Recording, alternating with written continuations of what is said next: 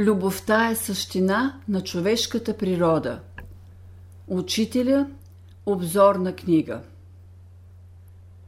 Любовта е качество на душата, т.е. вътрешно богатство на човека, към което той трябва да се стреми.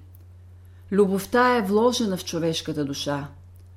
Достатъчно е човек само да отвори ума, сърцето и душата си за Божественото – за да изяви любовта си към всички живи същества. Човек трябва да обича, за да се прояви. Учителя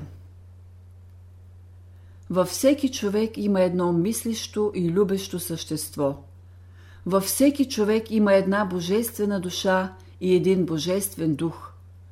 Колкото и да е груб човек, трепни ли у него тази природа, той се изменя – Колкото и да е престъпен човек, при известни случаи в него може да се прояви един ангел, който да ти подаде ръка, да ти помогне.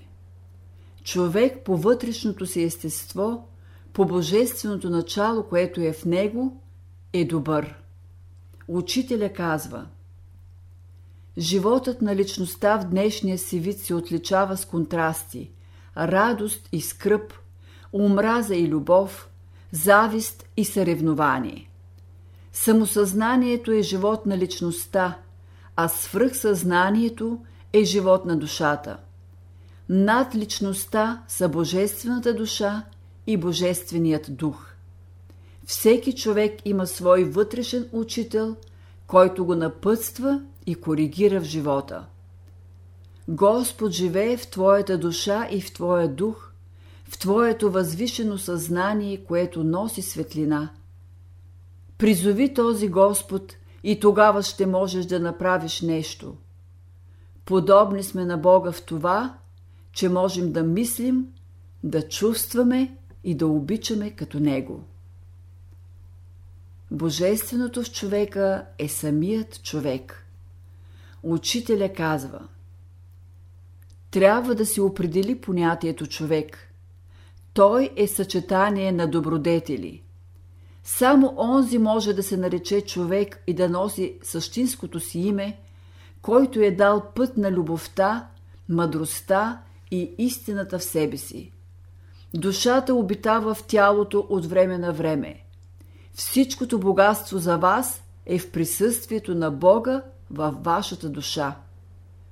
Добрият човек представлява красива статуя – изработена от виден скулптор, а лошия човек е груб, прост камък. За незнаещия този камък нищо не струва, обаче за онзи, който знае, скулпторът, този камък е условие за изработване на една красива статуя. Всяко същество разбира езика на любовта. Една ученичка на учителя от Рига, Латвия, през 1937 година искаше да държи сказка там пред затворниците и помоли учителя да й даде тема. Той и даде следната тема – значението на разумните страдания за човека. Сказката е имала голям успех. Втори път тя поиска от него тема, за да говори на политическите затворници – большинството от които бяха материалисти. Този път нейната задача беше по-трудна, понеже в първата сказка тя е изхождала от духовния светоглед, а сега ще говори на материалисти. Учителя и препоръча следната тема – любовта като фактор за обединението на човечеството. И втората сказка е имала голям успех. Любовта е език, който всяко човешко сърце разбира, без разлика на светоглед, любовта е единствената сила в света, която е разбрана от всички – човека, птичката, дръвчето, цветето. В глъбините си всяка душа има знание за красотата, величието и светостта на любовта. Методите на любовта са написани в човешката душа – Разтворете душата си. Всеки ден прочитайте по един от методите, написани в нея, и ги прилагайте. Някой казва, аз нямам любов. Във всеки човек има един кран за любовта. Пусни този кран и кажи От сега нататък ще почна да проявявам любовта. Истинският човек е извън ума и сърцето.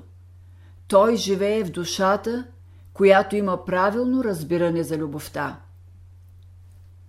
Мисълта, че стария не може да люби е толкова вярна, колкото и твърдението, че той не се нуждае от храна. Естественото състояние на човека е да люби, независимо от това дали е стар или млад. Колкото е необходимо за човека да яде, толкова е необходимо и да обича. Любовта е естественият стремеж на човешката душа. Когато човек почне да мисли за първия лъч на любовта, тогава се пробужда. Любовта е пробуждане на съзнанието. Може да ви събуди само онзи, който ви обича. Истинската проява на човека е любовта. Приложете любовта, за да се изявите на своя ближен. Учителя казва Като срещнеш един човек, не казвай, че е лош, но кажи Този човек не е проявен още, не е проявил доброто, което образува истинската му природа. Всички трябва да се проявим. Проявлението е в това да изразим Божията любов. Щом любовта не дойде в човека, и душата му не присъства в него.